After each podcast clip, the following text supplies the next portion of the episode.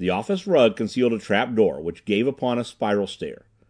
Below, Clason unlocked another door and led the way through a narrow and tremendously long passage lighted at intervals by small electric bulbs.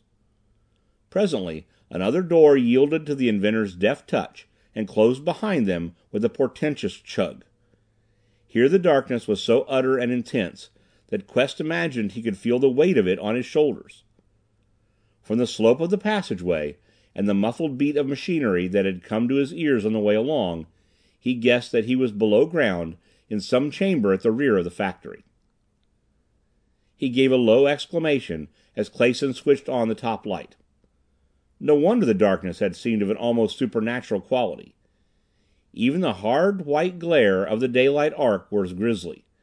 Its rays rebounded from the liquids of the great circular tank in a blinding dazzle of color, while the dull black walls and ceiling were so perfectly absorptive that beyond arm's length they became to all effects invisible. Even the ledge on which he stood, the shoulder of the vat, gave Quest the feeling that to move would be to step off into a bottomless pit.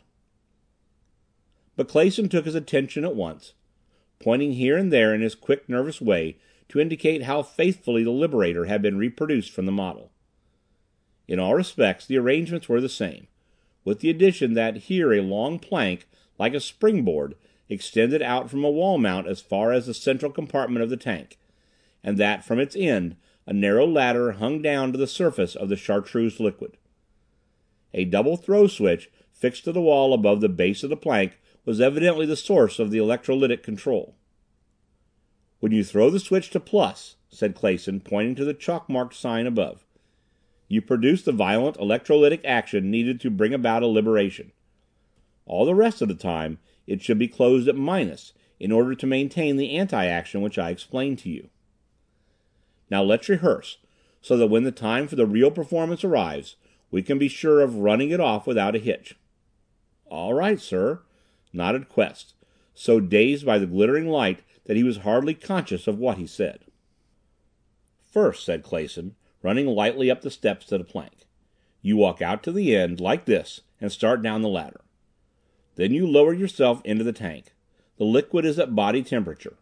It's neither strongly acid nor caustic. It will cause you no injury or discomfort whatever. Meanwhile I keep in contact with your hand until the instant that you become submerged. Now your mind is in me, see? Ready for transfer into Philip, where it will act as my agent. That's how simple it is. Come on up and we'll go through the motions." Quest experienced a shiver as he mounted the bridge. Annoyed with himself, he shrugged the feeling off. There was no risk here. Moreover, it was part of his daily work to take chances. He had done so a hundred times without hesitation. Now he moved all the more quickly, as if to belie the squeamishness that possessed him in spite of himself. Swinging past Clason on the plank, he lowered himself without a pause to the bottom rung of the ladder, while the inventor, hanging head down, maintained contact with him. "No need to stay here," he said in sudden irritation. "I understand perfectly what I am to do." "I'm testing my own acrobatic ability," grunted Clason amiably. "Just a minute now." He wriggled as if trying to adjust himself to a better balance, but in reality to mask the motion of his free hand with which he reached up and pressed a button in the side of the plank. Instantly the structure, pivoting downward on its wall socket, plunged Quest to the waist in the osmotic solution. "For God's sake get out of the way!" he shouted, trying to wrench his hand out of Clason's sinewy grip. "Let go, I tell you!" But Clason clung like a leech, his teeth gritted under the strain. Again the plank lurched downward, and with a violent splash Quest vanished below the surface. Quick as a cat, Clason scrambled up the ladder and back to the base of the plank, where he erased and interchanged the chalk marked signs with which he had misled Quest. Then with a sinister twist of a smile, he threw the switch to minus, and turned to watch as the plank slowly righted itself and the vacant ladder came clear of the liquid.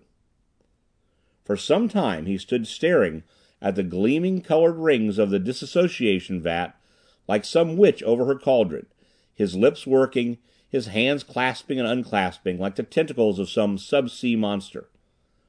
Then as if the spell had suddenly broken, he turned on his heel and switched off the light. As he hastened down the passageway towards his office, the airlock sucked the door against its jamb with an ominous whistle.